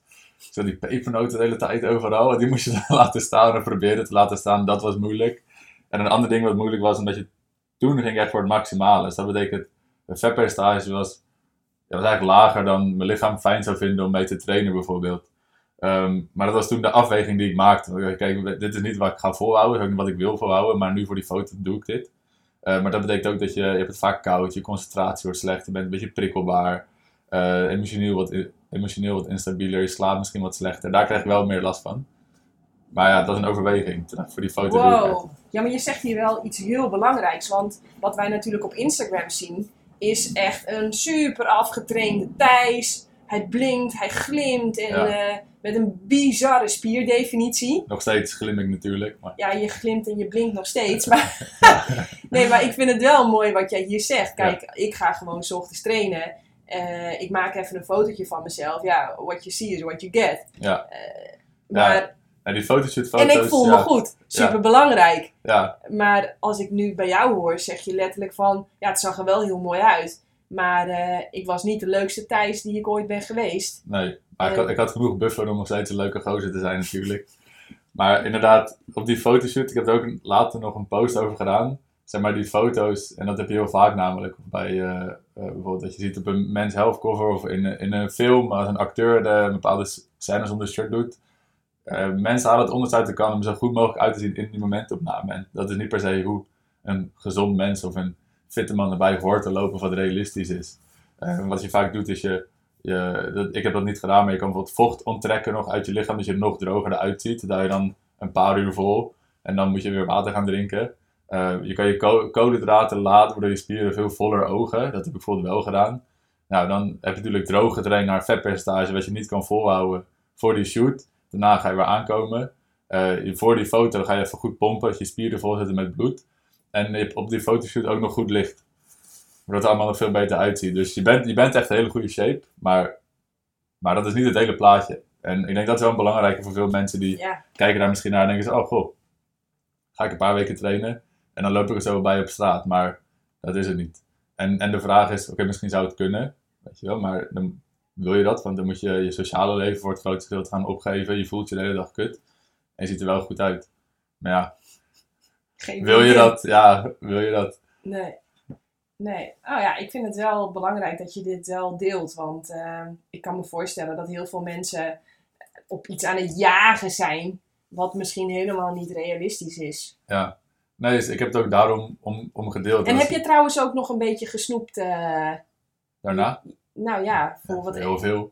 Ja? Ja, natuurlijk. Ja, Nee, maar ik bedoel meer eh, eh, testosteron, eitjes, anabolen steren. Ik Oh, kan niet eens eh, uitspreken. Anabole steroïden. Ja. Nee, dat heb ik niet gedaan. Maar ik ben wel benieuwd waarom je eitjes zet. Word je gewoon eieren? Oh nee, nee, nee. Ik heb het boek gelezen van Lance Armstrong. Oh, en wat ja. hij deed was keihard fietsen, fietsen, fietsen, fietsen, fietsen. En als je urenlang per dag gaat trainen, dan bij mannen dropt heel erg je testosteron. ja. Nou, hoe compenseerde hij dat? Hij ging, ik probeer het zo goed mogelijk na te vertellen. Het kan zijn dat de kleine Ja. details niet helemaal kloppen. Lees vooral zelf zijn boeken. Maar wat ik heb onthouden is eh, trainen, trainen, trainen, trainen, trainen, trainen, trainen. En dan nam hij even testosteron-eitjes. Dus Ja. dat zijn eitjes waar gewoon eh, heel veel testosteron is, dat, zodat ze testosteron, wop, die werd dan geboost. Dan nam die eh, precies genoeg eten, eigenlijk om de dag door te komen, in combinatie met heel veel slaappillen. Dus, want dan had hij, ging hij gewoon slapen. Ja. En dan had hij niet zo'n last van de honger en het, et cetera, Ja, ja, et cetera. Oh, dat is heftig, ja. Ja, ik- maar heb- goed, hij had wel bovengemiddelde prestaties. Ja, ja, Dus- precies. Maar ook bovenmenselijke hulp heeft hij Oh. dan gekregen. Precies. Ehm, Maar heb jij ook bovenmenselijke hulp gehad? nee, ik heb voor die, voor die shoot, maar überhaupt nooit wat, eh nooit wat Waarom gedaan. doe je dat niet? Want het is wel heel eh, gebruikelijk. Ik, ik, ik lees en ik hoor dat het eigenlijk veel meer gebruikt wordt dan we denken. Ja, sowieso. Ook omdat die onderzoeken daarna gewoon lastig zijn te doen. Want je doet een enquête en de helft zegt het gewoon niet. Jij denkt En dat, dat- er over gelogen wordt? Ja, over, over steroïden heel veel. Oké. En kijk, de meeste mensen die gebruiken, ik heb er een beetje over ingelezen op een gegeven moment. En de meeste mensen die gebruiken zijn mensen tussen de 20 en 30 die zelf fitnessen. Niet eens per se topatleten. Maar heel veel, het is natuurlijk wel taboe, want, want je wil zelf de trots van je resultaat kunnen innen, zeg maar. Dus veel mensen liegen erover. Dat maakt het moeilijk om eh, inzicht te krijgen in hoeveel mensen er uiteindelijk gebruiken. Want dan sturen ze enquête naar hoe, hoe, ik veel hoeveel fitnessers. En dan zeggen een paar zeggen ja, maar heel veel mensen zeggen nee. Ehm, maar dan was je vraag waarom ik het niet gebruik. Kijk, uiteindelijk mijn doel was wel aan het begin bijvoorbeeld sterker en groot worden. Maar ik kan sterk en groot genoeg worden, natuurlijk, om de voldoening eruit te halen die ik eruit wil halen. En daarna is de vraag, wat ga ik er nog meer uit halen als ik gebruik? Want meestal, op een gegeven moment kom je in de buurt van je natuurlijke limiet. En als je dan gaat gebruiken, dan is dat limiet verdwijnt. En dan kun je altijd meer en meer en meer blijven gebruiken. Maar dan ben je er ook nooit. En de vraag is, wat verwacht je er meer uit te halen? Ik heb die behoefte niet om er nog meer uit te halen. En ik denk de meeste mensen die gebruiken zijn tussen de 20 en 30. Omdat dat mensen zijn die nog in die strijd met zichzelf en met anderen zitten. Van ik moet groter en beter zijn. En op een gegeven moment als je 30 bent, dan ga je settelen, heb je een kind en een vrouw of, of een man. En dan, en dan zwakt, dat, zwakt die behoefte af. Ehm, dus voor mij, Bij jou. bij mij ook, ja. ja. Maar ik vind het nog steeds leuk om sterker te worden. Maar ik vind het niet zo belangrijk dat ik er 100 euro per maand aan uitgeef en mijn gezondheid op het spel zet. Waarom? Ja, Ja, mooi. Nee, maar ik bedoel, er zijn waarschijnlijk ook jonge jongens die nu luisteren. Het is wel fijn om te laten zien van, je hoeft dat niet te doen. nee. En je speelt wel met je gezondheid. Ja, en, Ehm. en eh, het, lastige van, van anabole steroïden, als we het hebben over testosteron in ieder geval, is ja, het werkt gewoon heel goed. En het hoeft niet per se slecht te zijn voor je gezondheid. En dan maakt het zo'n complex eh, verhaal. Uiteindelijk denk ik de belangrijkste reden is niet per se je fysieke gezondheid, maar meer je mentale gezondheid. Want als je er eenmaal aan begint, dan kom je er heel moeilijk vanaf. In de zin van, dan word je, je wordt heel snel groot, boekt veel progressie, je traint lekker, je voelt je hele dag heel goed. En daar ga je aan wennen. Op een gegeven moment moet je er wel mee, eh, stoppen weer. Of, eh, financieel, of vanwege je gezondheid, of gewoon ehm, omdat je leven verandert. En dan, dan val je eerst in een dal, omdat je testosteron je eigen aanmaakt. Die is een beetje naar de knoppen. Je valt in de dal, je voelt je kut, trainen gaat kut, je verliest je spiermassa, je verliest je kracht. En dan is het heel moeilijk om dan niet weer aan te beginnen. En uiteindelijk is de vraag, wat heb je eruit gehaald? Ja, je bent wat groter. Ja, niemand boeide het echt wat. Weet je wel, als, als, ik, nu, als ik nu hier wegrij, Janneke, ik, ik rij, rij de gracht in, eh, niemand gaat wat zeggen over mijn sixpack op een begrafenis. Ja, misschien over mijn gevoel voor humor of zo. Ik ga dan eerder daarna werken dan... eh, en dat is denk ik het ding wat veel mensen verwachten, dat hun leven verandert met anabolen en een grote gespierde lijf. Maar ja, het boeit gewoon niet, niet zoveel. Voor, voor die eh, oppervlakkige erkenning in ieder geval, die mensen eruit willen halen. Nee, mooi. Ja, maar je zegt natuurlijk iets superbelangrijks. Hè? En op een gegeven moment moet iedereen op een punt komen in zijn leven dat je je prestaties gaat loskoppelen van je eigen waarde. En eh, ik denk helemaal niet dat het erg is dat je tot een jaar of 20, 30, zeg maar, dat wel een beetje aan elkaar koppelt. Want dat Ja. geeft natuurlijk ongelooflijk veel drive Ja, om te bouwen aan vitaliteit, vermogen, verbindingen en eh, vertrouwen in jezelf en in de ander. Dus ja, gebruik het maar. Maar ja, op een gegeven moment is het ook wel handig voor wat rust in je hoofd om het weer los te koppelen. En inderdaad, eh, ik weet ook nog dat ik dat soort dingen had van wow, zelfs als ik als tweede over de finish kom, dan vindt mijn vriend me nog steeds leuk. ja. Weet je, er verandert helemaal niks. Echt? Ik hoef niet eens niet onder. Oh. Ja, nou ja, ik Oh. dacht, als ik niet eerste word, dan moet ik onder de brug slapen. Ja, ja, Maar dat is niet zo nee. hij vond het nog steeds, hij vindt me nog steeds leuk. Nou ja, dat, dat, dat, dat. En wat ik ook een hele belangrijke vond, als ik dan echt even incheckte bij mezelf, dan dacht ik, ja, ik ben niet, ik ben, hè, we hebben die wedstrijd gehad, het heeft ongeveer zeven minuten geduurd. Eh, soms kom ik als eerste over de finish, soms lukt me dat ook niet. Ben ik nu een ander persoon? Nee, ik ben nog steeds precies diezelfde persoon. Het is maar ook weer wat voor verhaaltje vertel je aan jezelf over die wedstrijd of over wat je gepresteerd hebt. Het is maar een verhaaltje. Ja, maar het lijkt me zeker in topsport heel moeilijk, omdat je hele leven eh, zeg maar, is ingericht op die eerste plek. Of het beter worden. En als het dan niet wordt, ik kan me voorstellen dat het heel lastig is om dan dat los te kunnen blijven koppelen. Ja, maar wel belangrijk voor je gezondheid. Ja, ja. ja. Ja. Ehm, even kijken. Wilskracht. Overrated, Vertel. vind ik.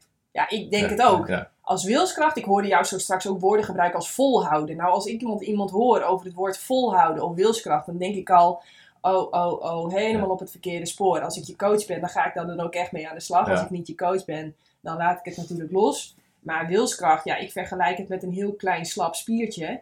Je kunt Ja. hem heel af en toe eventjes gebruiken, maar als je het op wilskracht wil gaan doen, ja, precies. Ja, dus misschien voor de luisteraar, als we zeggen wilskracht, de, wat ik in ieder geval bedoel, is je vermogen om iets te doen wat je niet wil doen, of iets te laten wat je wel wil doen. Maar het is wel de, strijd tussen wat je wil en wat je zou moeten doen. En die strijd proberen te winnen. En hoe beter je die strijd wint, hoe groter je wilskracht. En eh, in de context van voeding hebben we het misschien over de M&M's laten liggen. Of eh, wel gaan trainen als je geen zin hebt bijvoorbeeld. Dat zou wilskracht zijn in, in de trainingssetting. En het probleem wat ik ervaar met wilskracht, is dat het, eh, het is heel moeilijk te trainen. Of om het groter te maken. Ehm, en eh, als je het wel traint, is het vaak taakspecifiek. Dus misschien neem je elke ochtend een koude douche. En dan word je beter in koude douches nemen, maar dan maakt je nog niet beter in eh, chips laten liggen bijvoorbeeld. Ehm, en het, eh, uiteindelijk het effect, als je het wil gebruiken in de praktijk, is best wel klein. En wacht even, moeten we even wachten. Ja. Er loopt iemand over de steiger.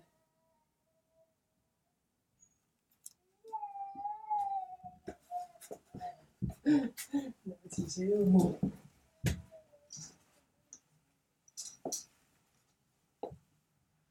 Zie je iemand? Oh, ja. Oh, ik stoot tegen de camera. Ik zie ook niemand nog. Ze hoort mij. We doen even zo. Oh ja, ik zie er in de weerspiegeling. Oké. Ja. Ja, Schattig zeg. Ja. De oudste was toch? Dat. Ja. Wat, waar hadden we het nou over? Wilskracht, hè? Wilskracht, ja. Oh, ja. Kun je hem oppakken? Eh, ja, wat zei ik nou? Het effect is heel klein. Eh, wacht even. Zo, goed dat het. Ja, top. Alles loopt. Alles loopt. Ik doe even zo. Ja. Oké, wilskracht. Ja, overrated. Ehm doen we gewoon helemaal opnieuw eigenlijk nu. Maakt niet uit. Oké, ik ga het gewoon opnieuw doen. Ja, ja. Ehm, misschien voor de luisteraar goed om te weten is wat bedoelen we met wilskracht. Wat ik in ieder geval bedoel is je, je vermogen om eh, iets te doen als je het niet zou willen doen. Of om iets te laten als je het wel zou willen doen. Ja. In de context van fitness zou dat zijn M&M's laten liggen. Of wel gaan trainen ook al heb je geen zin. Ja. En de strijd winnen van wat je zou moeten doen over wat je wil doen. eh, dat zou wilskracht zijn. En er zijn een paar problemen ermee. Probleem 1 is dat ehm, het heel moeilijk te trainen is. Het is heel moeilijk om het sterker te maken. En als het wel lukt om het sterker te maken, is het vaak taakspecifiek. Dus bijvoorbeeld elke ochtend een koude douche nemen is wat mensen doen voor wilskracht. Dan word je waarschijnlijk wel beter in een koude douche nemen. Maar dat maakt je niet per se beter in M&M's laten liggen of chips laten staan als je probeert af te vallen. Eh, en uiteindelijk waar het in de praktijk op neerkomt is als, als je wilskracht gebruikt, het is heel snel, laten we zeggen, op. Of dat het eigenlijk niet zo goed meer werkt. Nou ja, als je al, al vroeg op de dag al heel veel wilskracht hebt moeten gebruiken, dan zien we gewoon terug dat, die, dat, die, dat het lijkt wel een heel klein buffertje te zijn. Je kunt het een paar keer gebruiken, maar als je te veel gebruikt, in, eh, het wordt dan een uur of vier. Ja. En eh, je komt thuis en eh, ja, dan wordt het vaak fuck it all. Want dan heb je al je wilskracht al ja en, opgebruikt. en er zijn zoveel eh, dingen in je omgeving die erop in gaan spelen die veel sterker zijn dan jouw vermogen om het tegen te houden. Stel, als je honger krijgt, als je Ja, stress krijgt, dan kom je thuis en dan zijn er M&M's op tafel. ja dan ga je En, de en je hebt nog geen boodschappen gedaan, dan is het gewoon klaar. En dat, die strijd, misschien win je die een keer, maar niet twaalf weken lang als je 10 kilo moet afvallen om gezonder te worden. Ehm, dus dat betekent, betekent dus niet dat wilskracht niet bestaat of niet werkt. Maar het is gewoon geen goede strategie om op te leunen als je een doel wil halen. Ja. Ehm, maar wat veel beter werkt, wat ik in ieder geval meestal probeer te doen, is gewoon zoveel mogelijk voorkomen dat je wilskracht moet gebruiken. En dat is nog veel makkelijker. eh, net als dat wij nu geen moeite hebben om baklava te eten, want het, het is hier niet. Ik weet niet eens wat het is. Baklava. Oh, nou, als ik dat ga zeggen, Janneke, dan is jouw wilskracht gelijk eh, op. Oké, oké, oké. Nou, maar gelukkig... Nee, maar je zegt iets superbelangrijks. Eh wat ik jou hoor zeggen, correct me if I'm wrong, but eh, je maakt, je creëert een gezonde omgeving. Ik zorg ook gewoon dat er nooit troep in huis is. Want ja, ik sta bekend als bakken met wilskracht, maar ik ben natuurlijk ook gewoon een eh, slap twijgje, wat dat betreft. Als ik keihard heb getraind en nat geregend ben en helemaal leeggezogen, ja, en, en er staat dan allemaal shit ja, dan weet ik ook niet hoe sterk ik ben. Maar ik ga het ook niet testen. Het is er gewoon niet. Ja. Het is er gewoon niet. Dus er komen alleen maar... Want ik vraag heel vaak, hè. Dan zeggen mensen, ja, ik heb er zoveel last van. Want ja, ik snoep toch best wel vaak chips. En dan vraag ik gewoon van, hoe komt die chips in huis?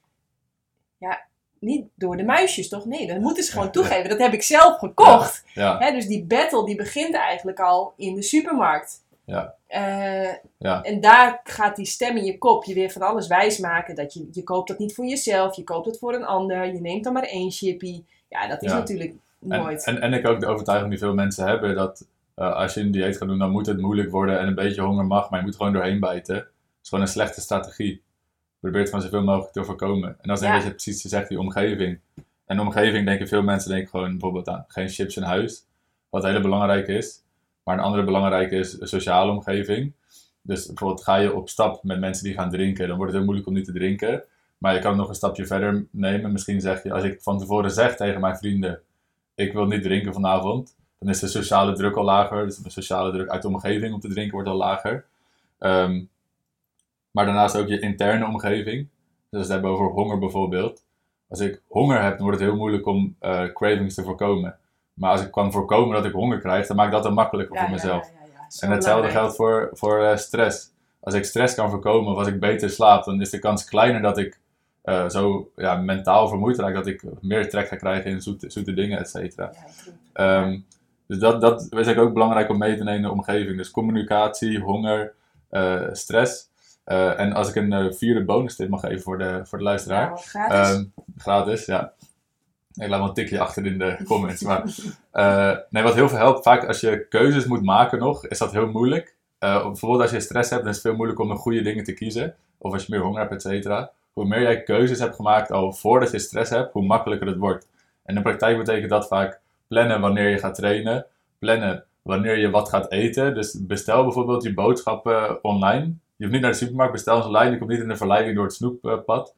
Zeg maar, plan wat je gaat eten die week, bestel het online. Je hebt het gewoon in huis. En het liefst nog, maak je bijvoorbeeld op maandag, maak je gelijk eten voor dinsdag en woensdag.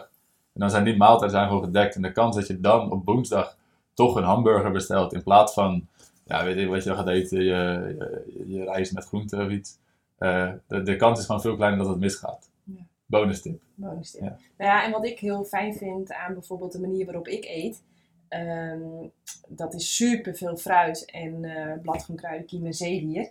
Ehm, ja, je kunt er zoveel van eten eigenlijk. eh, zonder een overschot te krijgen in vet of zout of andere smerigheid, om het maar even zo te zeggen. Dat, dat werkt ook, vind ik, als een tierenlier. En ehm, wat mij ook altijd opvalt, is wat slaaptekort doet met je hongergevoel. Ik zorg echt altijd dat ik voldoende slaap. Want als je hè, pistool op mijn hoofd, nooit meer gezond slapen of nooit meer gezond eten. eh, hè, terwijl ik boeken schrijf over hoe belangrijk het is om gezond te eten, bla bla bla, denk ik toch dat ik kies voor gezond slapen. Want ja, gezond slapen en lekker uitgerust wakker worden maakt alles zoveel makkelijker. Ja, 100%. En, eh, en zorg dat je geen honger krijgt. Echt, ga dan maar gewoon heel veel gezonde dingen goed eten. Als een bouwvakker goede gezonde dingen eten. Ja, Waardoor je niet snijdt. Per saldo kom je gewoon zoveel beter uit. ja, Dus echt ook even slim zijn. ja. Dat is ook, denk ik, mijn... Als ik, merk met, als ik aan het werk ben met klanten, met mijn personal training, en ik merk dat mensen veel honger hebben als probleem, Ja, dan is ook mijn nummer één tip is het volume verhogen van wat je eet. En dat is eigenlijk precies wat je net allemaal opnoemde. Zeg maar, hoeveel meer kan je eten voor hetzelfde aantal calorieën? En een goed is voorbeeld bizar. is eh één bak aardbeien van 400 gram, 100 calorieën. ja. En dan moet ik zo goed zeggen, eh M&M's, 20 gram M&M's, dat is één handje, is ook 100 calorieën. Maar je zit van die aardbei natuurlijk veel langer vol. Ja. En hoe meer je daar jezelf mee vol kan proppen eigenlijk, Ja, ja, ja. hoe makkelijker het wordt voor jezelf. En vaak zijn het ook dingen die goed zijn voor je gezondheid. Ja, maar wat ik ook heel veel, een veel voorkomende mindfuck eigenlijk. Ja, maar ik heb al drie bananen gegeten. Ga ik dan nog een vierde eten? Ja, tuurlijk. Al eet je nog een zesde, een zevende, een achtste, misschien wel een tiende. Alles beter dan een zak chips op gaan eten. Want een Ja. zak chips, 200 gram, het is echt één bak vet, zout en ellende. Wel lekker. Ja, wel, wel lekker. dat is het probleem. Dat is het Ja. probleem, ja. Ja, maar hoe lekker is het nou echt als je straks met dichtgeslipte aarde op de, aarde op de intensive care ligt? Hoe lekker was het dan? Maar geloof jij dan ook in nooit meer chips? Ehm, nooit meer chips, wow. Dat is, dat is wel context die ik vaak mee Nou, probeer kijk wat ik heb bedacht. Ik heb zeg maar voor alle ongezonde dingen een gezonde variant gevonden. En wij eten ook eigenlijk iedere dag chips, soms wel drie keer per dag. Maar wij noemen dat gebakken zeewier. Ja, Die sea veg. die jullie in de oven... Nee, Oh, ik, heb het, eh, ik heb het ook voor jou gekocht. Je krijgt het straks. Het zit in je cadeau. Ik denk dat Lulu dat lekker vindt. Maar Ja, Ja. nou ja, maar jij dus misschien niet, hoor ik, ga ik niet. ik ga het proberen. Je gaat het proberen, oké. Maar gebakken zeewier, ja, wij zeggen, ja, wij eten gewoon de hele dag door chips. Ja. Maar dit is chips die en lekker is, en gezond, en toch dat zoutige, knisperige, Ja. alles geeft. Dus wat ik heb gedaan, ik heb voor alle ongezonde dingen die ik, die ik cravede, om die ik lekker vond, heb ik gewoon een gezond alternatief bedacht. Ja. Dus ik snoep de snaai de hele dag. Maar ja, Ja. het is allemaal super, super, super gezond. Ja, ja, dat is top. En bijvoorbeeld maiswafels. Nou, dat zie ik al als een soort van guilty pleasure. Nou, dat zou Ja. natuurlijk voor, voor 90% van de bevolking een ongelofelijke stap vooruit eh, zijn. Maar ja, dat zie ik als het meest ongezonde in mijn dieet. Nou, dan denk ik als dat het ongezondste is. Ja, En als ik dat hè, beleg met avocado en wat zeewier eroverheen. Als dat mijn guilty pleasure zijn. Nou ja, eh, wie doet me wat? ja, Mooi. hey, eh, je bent net vader geworden. Ja. Eh, misschien korte nachten, misschien ineens ja, is er een mens in je leven bij. Hoe zorg je ervoor dat je toch ja, gezond blijft, consequent blijft trainen, vroeg op bed blijft gaan? ja. Nou, het is nu acht maanden geleden. En het gaat op zich best wel lekker, moet ik zeggen. Aan het begin was het sowieso zwaar, maar dat had ik ook verwacht. Eh, met, je was va- vaak wakker in de nacht. En ook als je dan wakker was, dan schrikte je ook echt wakker. Oh, er moeten dingen gebeuren. En dan stond je gelijk aan. Eh, en, maar en ik heb ook gewoon mijn verwachtingen en mijn trainingen er van tevoren op aangepast. Weet je. Ik, ja, ik had toen is- op dat moment geen ambitieuze doelen. Ik ging Wow. minder trainen, maakte mijn trainingen wat korter. je zegt iets belangrijks, hè? Want wat is geluk? Geluk is je verwachtingen minder realiteit. Heel slim, Thijs, als je je Ja. verwachtingen super laag legt. Ja, dat is een mooie Ja. formule. Ja, dat is een hele bela- in de realiteit. Dat is een super belangrijke formule, voor, formule. Want jij hebt het heel slim aangepakt. Als je je verwachtingen natuurlijk super Ja. laag houdt. Ja, Ja, dan heb, snap ik wel dat je zo gelukkig ja, bent. dus ik had dat eh, sowieso gedaan. En toen, want ik dacht ook, eigenlijk de hele zwangerschap dacht ik al van, nou, ik zie het wel, want ik weet gewoon niet hoe dingen gaan. En ik, ik wilde ook daar niet ehm, mezelf op gaan voorbereiden met dat ik zou verwachten hoe, hoe mijn trainingen uit te zien, et cetera. En hoe mijn rooster eruit te zien. Dus ik dacht, ik ga gewoon sowieso lage verwachtingen. Kijk even hoe die bevalling en die, eh, die eerste paar weken gaan. En dan kijk ik daarna wel verder. En toen ben ik vanaf daar gewoon opgepakt. En gewoon qua voeding wel redelijke structuur aangehouden. Maar ging ook wel eens mis. Weet je, dat je wat meer ging snacken. Het was ook rond de kerst en zo. Het was allemaal niet makkelijk. En ehm ehm, dus dat, dat, dat eerst. Zo zwaar leven. En op een gegeven moment, eh, nou, dan heb je wat periodes dat er even wat meer ritme zit in, eh, in het slaapritme van, uh, van Chiara, mijn dochter. En dan ging dat wel goed en dan probeerde ik daar wat meer in te trainen. Op een gegeven moment dacht ik, nou, ik ga weer vier keer trainen. Toen deed ik dat een paar weken, toen keek ik om me heen. Toen dacht ik, nou, dit gaat nog steeds goed. En dan ben ik daar gewoon mee doorgegaan op die manier. En zo heb ik het eigenlijk opgepakt. Dus na de geboorte, verwachtingen laag, kijken hoe het gaat en dan daarna weer oppakken. Ja. Eh, tot, tot er wat meer structuur in zat. En ja, wij hebben nu best wel geluk met dat ze ja, een redelijk makkelijk kind hebben, weet je wel. En ik slaap prima s'nachts. Lulu die geeft borstvoeding, dus die slaapt iets minder s'nachts. Maar ik slaap er dan vaak doorheen. Oh, lullig, ja. ja, dat is wel, Ja. ja. nee, maar ik hoor helemaal Mitchell, die vertelt aan iedereen, oh nee, Douds, die slaapt echt vannacht ja. één door. Ja. Dan denk ik, ja, dat is Jij slaapt door, Mitchell, ja. ja, ik slaap door. Ja, ja. Nou, ik heb wel eens in de fitnessboekjes gelezen, eventjes een sprongetje maken naar borstvoeding, dankjewel. Dat dat zogenaamd heel slecht zou zijn voor je herstel en je spierherstel. En toen wilde ik dat boekje echt bijna wel direct gewoon in de, in de, door de wc spoelen. Want ik denk dat het niet verder weg kan liggen van de realiteit. Want die borstvoeding, ja, je wordt even zo wakker omdat je iemand hoort die heel graag even wil drinken. Ja. Maar tegelijkertijd geeft het ook allemaal weer hormonen af, waardoor je super makkelijk in slaap valt, lekker doorslaapt. een een of andere magische krachten komen er vrij. Dus ik heb wel, kijk, voordat ik moeder werd, dacht ik van, nou, daar gaat mijn sportcarrière. Het is gewoon all gone. Ja. Eh, maar dat is dus helemaal niet zo. Want ehm, ook al slaap je, word je soms wakker gemaakt en heb je s'nachts even iemand aan je tiet hangen. De natuur zorgt op een of andere gekke manier ervoor dat je toch met heel veel power wakker wordt. En dat Ja. je supergoed herstelt. Dus ehm, Want wat was de theorie van het boekje? Dat het Eh, slapen het probleem was? Nee, dat borstvoeding, dat dat bepaalde hormonen, ik zie het boekje bijna staan, eh, dat die, eh, dat geeft bepaalde hormonen af, waardoor je eigenlijk heel zwak wordt en heel slap wordt. En ja, dat, je, dat het niet geschikt is om te combineren met topsport. Dat je heel lastig spierherstel zult ervaren. Terwijl ik zie echt dat het tegenovergestelde waar Ja. is. En ik focus niet op eiwitten, hè. Ja. Nee, de Wat? eiwitleugen. Ja. Nee, ik ben helemaal gekapt met het focussen op eiwitten. Ik denk dat dat de grootste leugen is. Ik wil trouwens met jou sowieso een bruggetje slaan naar allemaal fitnessleugens. Oké. Maar eh, de, wat die voor mij echt met stip op één staat, dat is de eiwitleugen. Ben ik benieuwd naar. Die staat bij mij ook op nummer 1 als de waarheid. Wat? Uh, over eiwitten. Ja, maar jij zei zo straks wel van ben je 18, ja, focus wel een beetje op je eiwitten. Ja. Wat een onzin. Ja, precies, dat bedoel ik. Nee, dat bedoel ik niet. Nou, gaan, we het zo, denkt- gaan we het zo over Ja, hebben? nou, graag. Of wil je het er nu over hebben? Ik wil het er nu wel over Oké, hebben. wat is jouw stelling over eiwitten? Mijn stelling is dat als je ergens in een, in een sport goed wil worden en je wil progressie boeken, dat het allerbelangrijkste trainen is. En dat als je, als je groot en zwaarder wil worden, moet je meer gaan eten. Maar wel in de juiste verhouding. En wat mij betreft is de juiste verhouding 80% koolhydraten, 10% van je calorieën.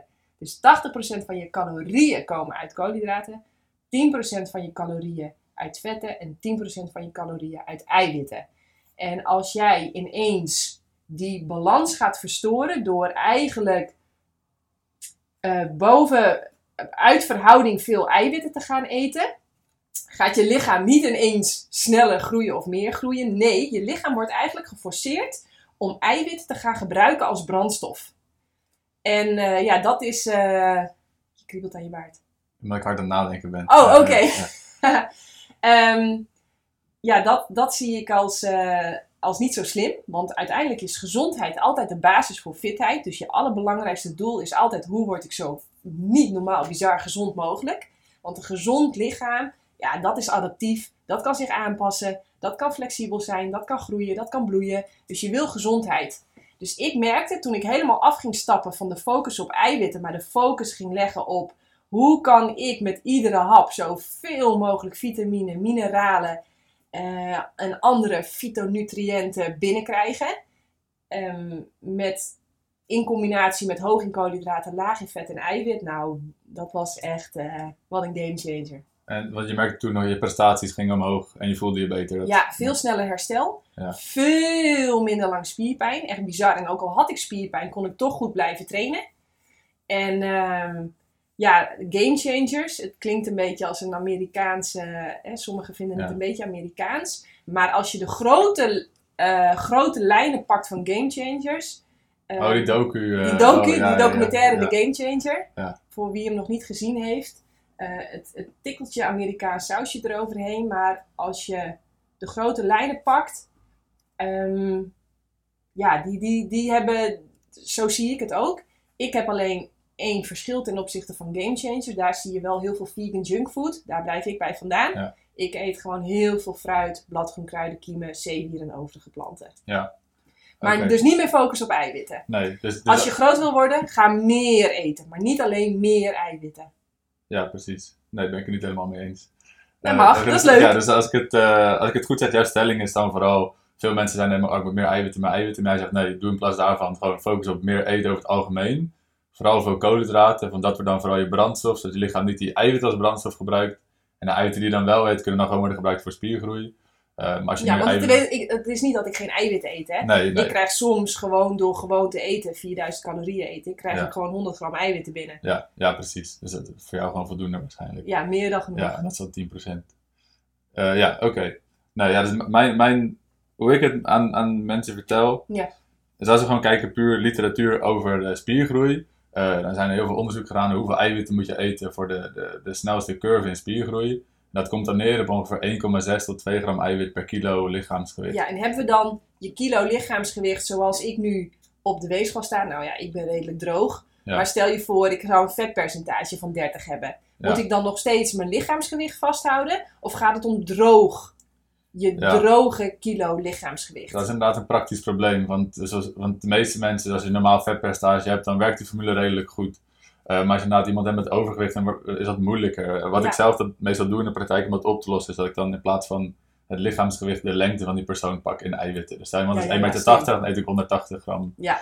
eiwitten. Ja. Maar waar het in ieder geval om gaat, is dat iemand gewoon ja, genoeg of veel eiwitten eet om het eh spiergroeiproces te optimaliseren. Maar ik zou dan daarbij willen zeggen, want, want ik denk dat veel mensen inderdaad gewoon daarop letten en dan de rest loslaten. Wat ik in ieder geval zelf wil doen, ik zeg oké, we gaan dat doen voor je spiergroeioptimalisatie.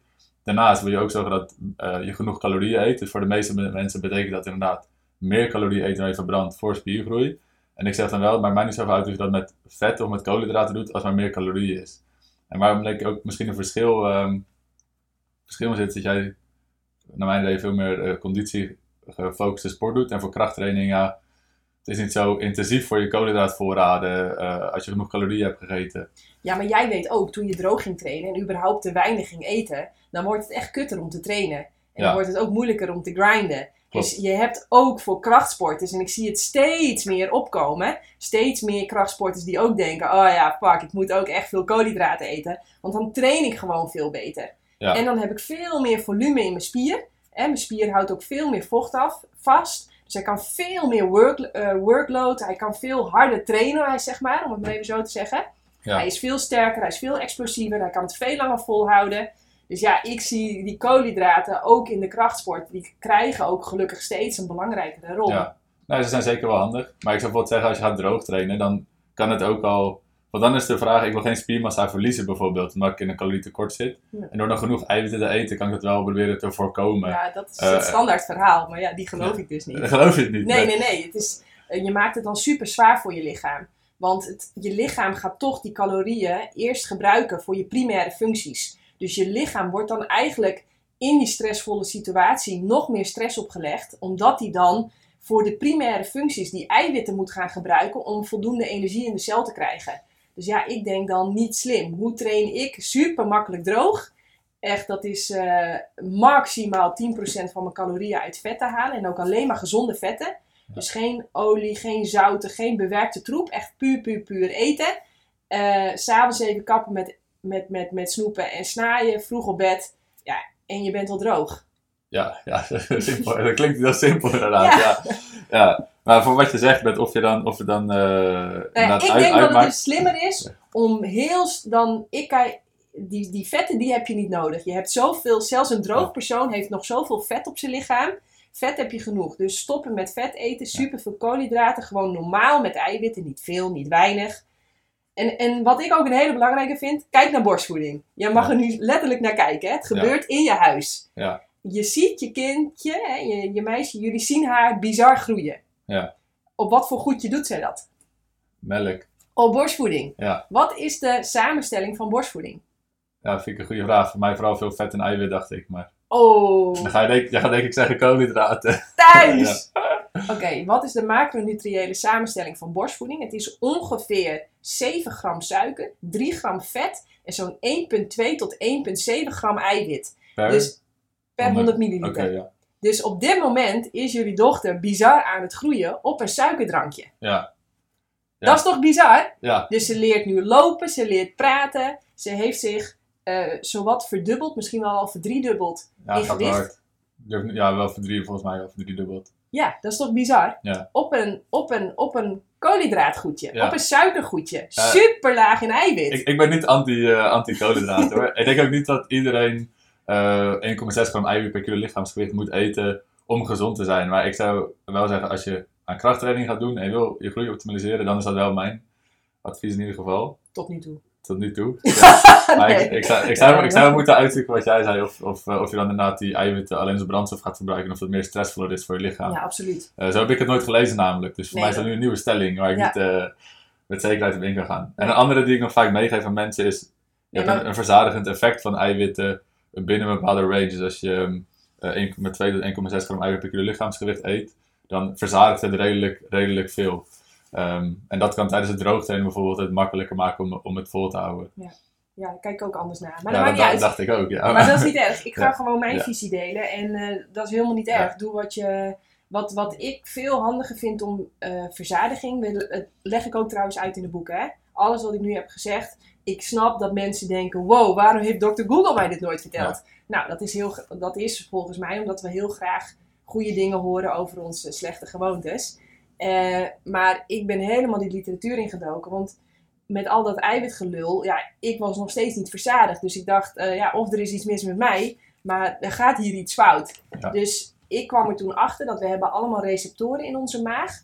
En dat kun je eigenlijk vergelijken met emmertjes. We hebben allemaal emmertjes in onze maag zitten. En we hebben een gigantisch grote emmer voor vitamine C. En een nog grotere emmer voor suikers. Echt suikers, ja, I love them. Ja, ik, ik ben helemaal niet anti-suiker. Weet Voor ik. mijn gevoel moet ik het elke dag uitleggen aan mensen waarom suiker niet per se de duivel is. Maar Ja, mooi. Nou, mag je dan straks ook nog aan de luisteraar uitleggen. Ehm, maar we hebben dus allemaal emmertjes in onze maag zitten. En waar ik achter kwam, is ehm, dat vooral dat emmertje voor vitamine C, voor natuurlijke vitamine C, dus niet uit een pilletje, maar vanuit natuurlijke vitamine C, zoals je alleen vindt in fruit, bladgroenkruiden en kiem en zeewier.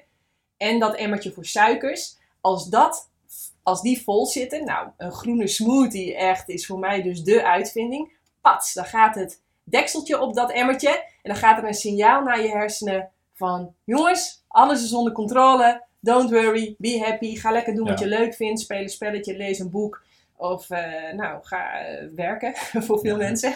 Ja. maar dan hoef je niet meer bezig te zijn met dat eten.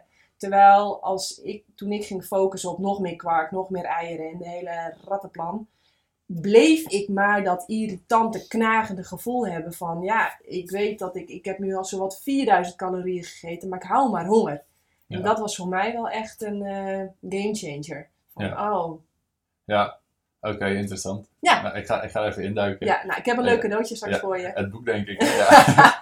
Je hoeft het niet te lezen. Maar ik denk, wat er wel een belangrijke misschien, wat ik vaak voor mijn gevoel moet uitleggen aan mensen. Een belangrijke kern van dit verhaal is denk ik, wat je ook met die Game Change documentaire, ik, ik heb het niet helemaal eh, gezien, maar ik was, ik was ook niet, tenminste niet oneens, maar ik denk het belangrijkste wat ik vaak zeg is, je kan op heel veel manieren fit worden en op heel veel manieren een topatleet worden. Absoluut, ja. Eh, uiteindelijk is of je nou dierlijk of plantaardig of veel of weinig koolhydraten, veel weinig eiwitten, het kan blijkbaar allemaal. En er zitten wel eh, nuances in, maar focus je vooral op wat je zegt. De basis is gewoon hard trainen en, en goed eten voor zodat we het kunnen begrijpen. En dat betekent meestal vooral veel groente en fruit en eh, wat zijn er ook? Kiemen. Kiemen en bladgroenten, et cetera. Dat is altijd een goed idee. Je begint daarmee. Maar verder is er niet één weg naar Rome. En waarom hoeven we volgens jou niet bang te zijn voor suiker? Zoom ik even op je. Ja, suiker. Ik krijg vaak de vraag: is suiker de duivel? Of mensen die willen afvallen zeggen: ah, ik moet gewoon minder suikers eten. Er zitten een paar problemen in die stelling. Eén één, één de voornaamste is denk ik: als mensen zeggen suiker, bedoelen ze gewoon alle soorten suiker. Ook in fruit bijvoorbeeld. Daar denk ik van ja, maar wat is er dan mis met fruit? Er zitten heel veel goede dingen in ook. En wat er vaak wordt eh, gezegd over suiker is dan: oké, je hebt dan de, de stijging in je bloedsuikerspiegel bijvoorbeeld. Dat is dan een probleem. Ehm, nou, dan is je bloedsuikerspiegel echt extreem goed geregeld in je lichaam. Dus als die te ver afwijkt, dan ga je helemaal naar de, naar de knoppen. Je lichaam is er best wel goed in. Als je heel veel spiermassa hebt en heel weinig vet hebt, is je lichaam er nog beter in. Ja, ja, ja. En dan is zelfs, zou ik zeggen, een zak M&M's kan je lichaam dan wel hebben. Dat lukt ook wel. En zeker een appel lukt ook wel. Eh, dus dan zou ik zeggen, die bloedsuikerspiegelstijging, ja, is het überhaupt een probleem voor iedereen? En eh, kijk dan ook naar het product wat je eet en de samenstelling waarin je dat eet, van dat gaat ook die bloedsuikerspiegelstijging bepalen. Dus dan de suiker op zich is niet een probleem. Het gaat om het soort suiker en het gaat om met De con- context. de context in wat het, wat het is gegeten. Want de eh, bloedsuikerspiegelstijging van quinoa is net zo hoog als die van een snicker. eh, omdat die snicker ook vet heeft bijvoorbeeld. Dat betekent niet dat die beter of slechter is, maar het is meer, dat is mijn punt. Maar de bloedsuikerspiegelstijging ligt er Nou niet ja. wakker van. Nee, maak Nee. dat niet je belangrijkste focus. Nee, Bij alles wat je eet stijgt je bloedsuiker een beetje en dat is normaal. Want je suiker is via je bloedbaan onderweg naar zijn eindbestemming bestemming, en dat is de cel. ja, En dat is een normaal natuurlijk proces. Je wil een, een vlakke bloedsuikerspiegel is bijna synoniem aan een vlak leven. ja, ja. Maak het niet je belangrijkste focus, want ja, je haalt eigenlijk de prik, de juice uit je leven. ja. Het, het, het is een normaal proces. En ehm, ja, Ja. het is een normaal proces. Nee, precies. En, en ik denk veel mensen zijn ook bang van de, de combinatie van bloedsuikerspiegel en de, de risico op diabetes. En dat is ook wel belangrijk om aan te kaarten. Als je kijkt wat zijn de risicofac- risicofactoren op diabetes, dan heb je nummer 1 is je genen dan. Dan heb je nummer 2 is hoe actief is je levensstijl, als ik, als ik de volgorde goed heb. Eh, dan heb je eh, hoeveelheid spiermassa, want hoe hoger je spiermassa, hoe hoger je hebt insulinegevoeligheid, hoe beter je de suikers kan opnemen. Dan heb je je vetpercentage, hoe hoger je vetpercentage, hoe slechter je dat kan doen. Dus als je die laag houdt, scheelt ook. Dan heb je ergens op nummer 5 heb je dan echt je, koolhydraat of suikerinname, laten we zeggen. En de kans daarop op, je- diabetes. Dus dat is wel een argument tegen suiker om te maken, is misschien producten die hoog zijn in suiker. ehm, toegevoegde suikers dan vooral. eh, die vullen vaak niet zo goed. Zeg cola of zeg chocola. Waardoor je niet zo lang vol zit, misschien te veel calorieën eet, overgewicht krijgt. En daarmee je risico op diabetes bijvoorbeeld zou kunnen verhogen. Maar suiker op zich, take it easy. On sugars. Eh, en het, eh, nee, dat zijn wel de belangrijkste punten eigenlijk die ik wil maken Ja. over suiker. Ja. Ja, nou ja, ik, ehm, sorry, ik ga er toch nog even ook over, iets over vertellen hoe ik daar naar kijk. Ik denk dat suikerziekte überhaupt een hele misleidende naam is. Eh, ik heb in, in mijn boek ook een heel pleidooi waarom we suikerziekte beter vet-eiwitziekte kunnen gaan noemen. Want suiker wordt pas echt een probleem in het lichaam bij een overgeschot aan intracellulaire lipi- lipiden, zoals we dat dan noemen. Hè. Dus dat zijn vet, vet wat eigenlijk in de cel zit en rondom de cel zit. Dus als jij te dik, te vet bent of te vet eet, ja, dan wordt suiker een heel groot probleem. Ehm, of een heel groot probleem. Wat ik gewoon vervelend vind, is dat suiker eigenlijk de schuld krijgt, terwijl Ja. vet alle ellende veroorzaakt. ja, lichaamsvet in ieder geval. Lichaamsvet en vet in je dieet. Want Ja. we zien dat zodra jij vet gaat eten, dan gaat dat als het ware als een dikke, vieze, gore laag om die cel heen zitten. Waardoor suiker, die zo graag die cel in wil, zodat die cel goed zijn werk kan doen. Hè, want iedere cel heeft maar, kan maar op één dingetje goed zijn werk doen. En dat is op glucose, op suiker. Die cel, cellen hebben om goed te kunnen presteren, en jij bent de optelsom van miljarden cellen, hebben ze superveel suiker nodig. Dus ja, van suiker de vijand maken, dat is, dat, ja, ik begin Ja. gewoon te stotteren. Ja, ja, ik zou in ieder geval zeggen, er is veel meer context nodig bij de, bij de stelling. Suiker is slecht. Dat is denk ik het belangrijkste. Ja, dat is het En nog één, eentje die ik daarover wil aankaarten is, is suikerverslavend. Die krijg ik ook vaak. En daarvan zou ik willen zeggen, ja, als je een bak tafelsuiker op tafel zet, die eet je ook niet in één keer op. En ben je verslaafd aan suiker of ben je verslaafd aan gewoon de structuur en de smaak en de samenstelling van koekjes en chips? Of ben je verslaafd aan je emoties proberen te reguleren met, re- reguleren met behulp van eten. Ja, En dat is niet gek, want dat wordt ons al super jong geleerd. ja, Ehm, maar als honger niet het probleem is, is eten niet de oplossing. Ja. Dus als jij geen honger hebt, maar je voelt wel dat je drang hebt om te gaan eten, ja, dan is er waarschijnlijk iets anders aan de hand. Dan Ja. kan je beter eigenlijk naar de psycholoog gaan of een goede therapeut zoeken of een goede, met een goede coach gaan samenwerken. In plaats van dat je een zak chips of M&M's eh, open gaat trekken. ja. Ja, en in ieder geval geen tafelsuiker, want je bent niet verslaafd aan suiker. Mooi, Ja, mooi. Even kijken. Je, je, je, je vriendin, toen je haar ontmoette, was ze Ja. wel vegan, hè? Lulu was vegan, ja. Was, hè? Je hebt Ja. het eruit geramd. Nee, nee, nee. Het is gewoon een beetje zo gegaan, maar ja, klopt. Ik ben heel lang vegan geweest in de eerste paar jaren van de... Hoe vond je dat? Ja, in het begin wel, wel lastig, maar ja, je bent er ook snel aan. Maar we, we wilden gewoon samen zijn. Dan kom je er wel uit. Wat is, Ja. wat is uiteindelijk het probleem? Als ik bij haar was, dan at ik havermout. En als zij bij mij was, dan at ik zelf een ijsje en zij niet. En, eh, en als je uit eten ging, dan gingen we meestal naar een vegan restaurant. En dan bestelde ik zo'n burger. En dat vond ik ook wel lekker. En dat, dat ging, eigenlijk allemaal wel gewoon. Ja, Ehm, en je, je, je krijgt gewoon je eigen gewoontes als relatie, zeg maar, met hoe je ermee omgaat. En, en je weet ook van elkaar wat je kan verwachten. Dat, dat verliep best goed eigenlijk. Aan het begin had je nog wel eens een discussie hier en daar. Maar op een gegeven moment houdt dat ook op en eh, dan loopt het allemaal wel lekker. leuk. Ja. leuk. En hoe gaan jullie dat nu doen met jullie dochter? Eh, nou, tijdens Lulu's zwangerschap kreeg ze wat meer behoefte ook aan, aan andere dingen. Van omega 3, dus heeft ik zalm gegeten en een eitje en zo. En zo is dat een beetje erin geslopen. En met Chiara, ja, we hebben eigenlijk niet heel specifiek over gehad. Maar ik denk dat ze gewoon zeg maar, normaal gaat eten. gewoon een beetje met ons mee. Ja. Eh, voor zover het kan. Ze heeft nu wel eens een eitje geproefd. Maar voor de rest, nu zit ze alleen nog maar aan de melk en groente- en fruithapjes dan. Ja, ja, ja. Ehm, Ja. ja. ja. Nou, wij doen onze dochter wel keihard vegan. Ja? Ja, ja, Raw, ja. raw vegan. Nou, niet raw Ja. vegan, maar wel keihard wel, vegan. wel melk krijgt ze. Ja, ja, ja, wel melk. Tuurlijk. Tuurlijk, ja. En als ik zie hoe groot en sterk ze is, dan eh, gaan we nog niet haar... eh, Nee, nee, nee. we wijzigen nog niet van koers. Nee, lekker. Dit levert veel te veel op. hey, ehm, wat wil jij als laatste meegeven? Zodat wij eh, ja, sterk worden weer, eh, dat sterk worden weer normaal wordt. Ja, Trainer Thijs. ja. Ik denk het belangrijkste wat ik hiervoor ook al zei is, is eh, voor mijn gevoel is er één groot probleem in de fitnessindustrie op dit moment. Eh, en dat is even twee uitersten. Eén uiterste, dat zijn de mensen die het te serieus nemen. Die alleen maar beter eruit willen zien, anabolen gebruiken, zes keer per week trainen, niet meer drinken, sociale gelegenheden skippen. En dan heb je de andere kant, die eigenlijk fitness niet serieus genoeg nemen. Eh, die eh, die, eh, die denken sportschool is voor de oppervlakkige sukkels. Die gaan niet naar de sportschool, die, die trainen niet, die letten niet zoveel op voeding. Een biertje moet kunnen in het weekend. Formule 1, pils, Max Verstappen, die kant. Maar eigenlijk denken ze, we moeten terug naar het midden, waarbij fitness een, een normaal onderdeel is van de maatschappij. Want sporten dat, en bewegen, dat zit er niet meer in. Dus dat moeten we zelf gaan doen. Laat fitness weer normaal worden. Laat sterk zijn weer normaal worden. Dat betekent niet alleen dat je 200 kan deadliften, maar dat maar niet zoveel uitgaat. Maar dat je gewoon vitaal bent, dat je geen pijntjes hebt. Dat je, weet je, als je op vakantie bent en iemand zegt laten we gaan mountainbiken, dat je dat dan gewoon kan doen. En dat je gewoon gezond eh, en ehm, fit ouder kan worden. Dat we daar weer naartoe gaan. Eh, daarvoor is het belangrijk dat fitness weer een onderdeel wordt van het normale leven. En hetzelfde geldt voor goed eten en niet de hele tijd eh, veel stress en alcohol erin, doorheen jagen. Ehm, dus dat denk ik waar voor mij het probleem ligt. Die twee uitersten en ik wil terug naar het midden. Gewoon normaal. Gewoon normaal. Gewoon normaal. Lekker ja. sterk. Ja, Super. Nou, mag ik je bedanken. dat mag. Super. Ja, ook bedankt voor de uitnodiging. Ja, hartstikke leuk.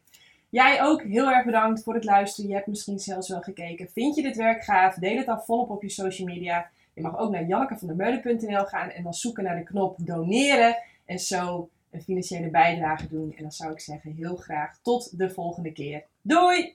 Zou je eigenlijk wel meer plantaardig willen eten, maar heb je geen idee hoe je dat op een gezonde, verantwoorde manier voor jezelf en je gezin doet? Lees dan het boek De Eiwitleugen. Mijn naam is Janneke van der Meulen en in 2018 en 2022 werd ik wereldkampioen kustroeien. In 2021 werd ik na een energieke zwangerschap en soepele bevalling moeder van onze dochter. Alles op een dieet van fruit en planten. Kijk, je kunt nog zoveel diploma's hebben, geluk, talent, connecties, geld. Maar energie is uiteindelijk wat het verschil maakt voor resultaat. In het boek De Eiwitleugen deel ik daarom alleen maar de allerbeste wetenschap voor optimale gezondheid, fysiek en mentaal. Dus bestel het boek nu via jannekevandermeulen.nl.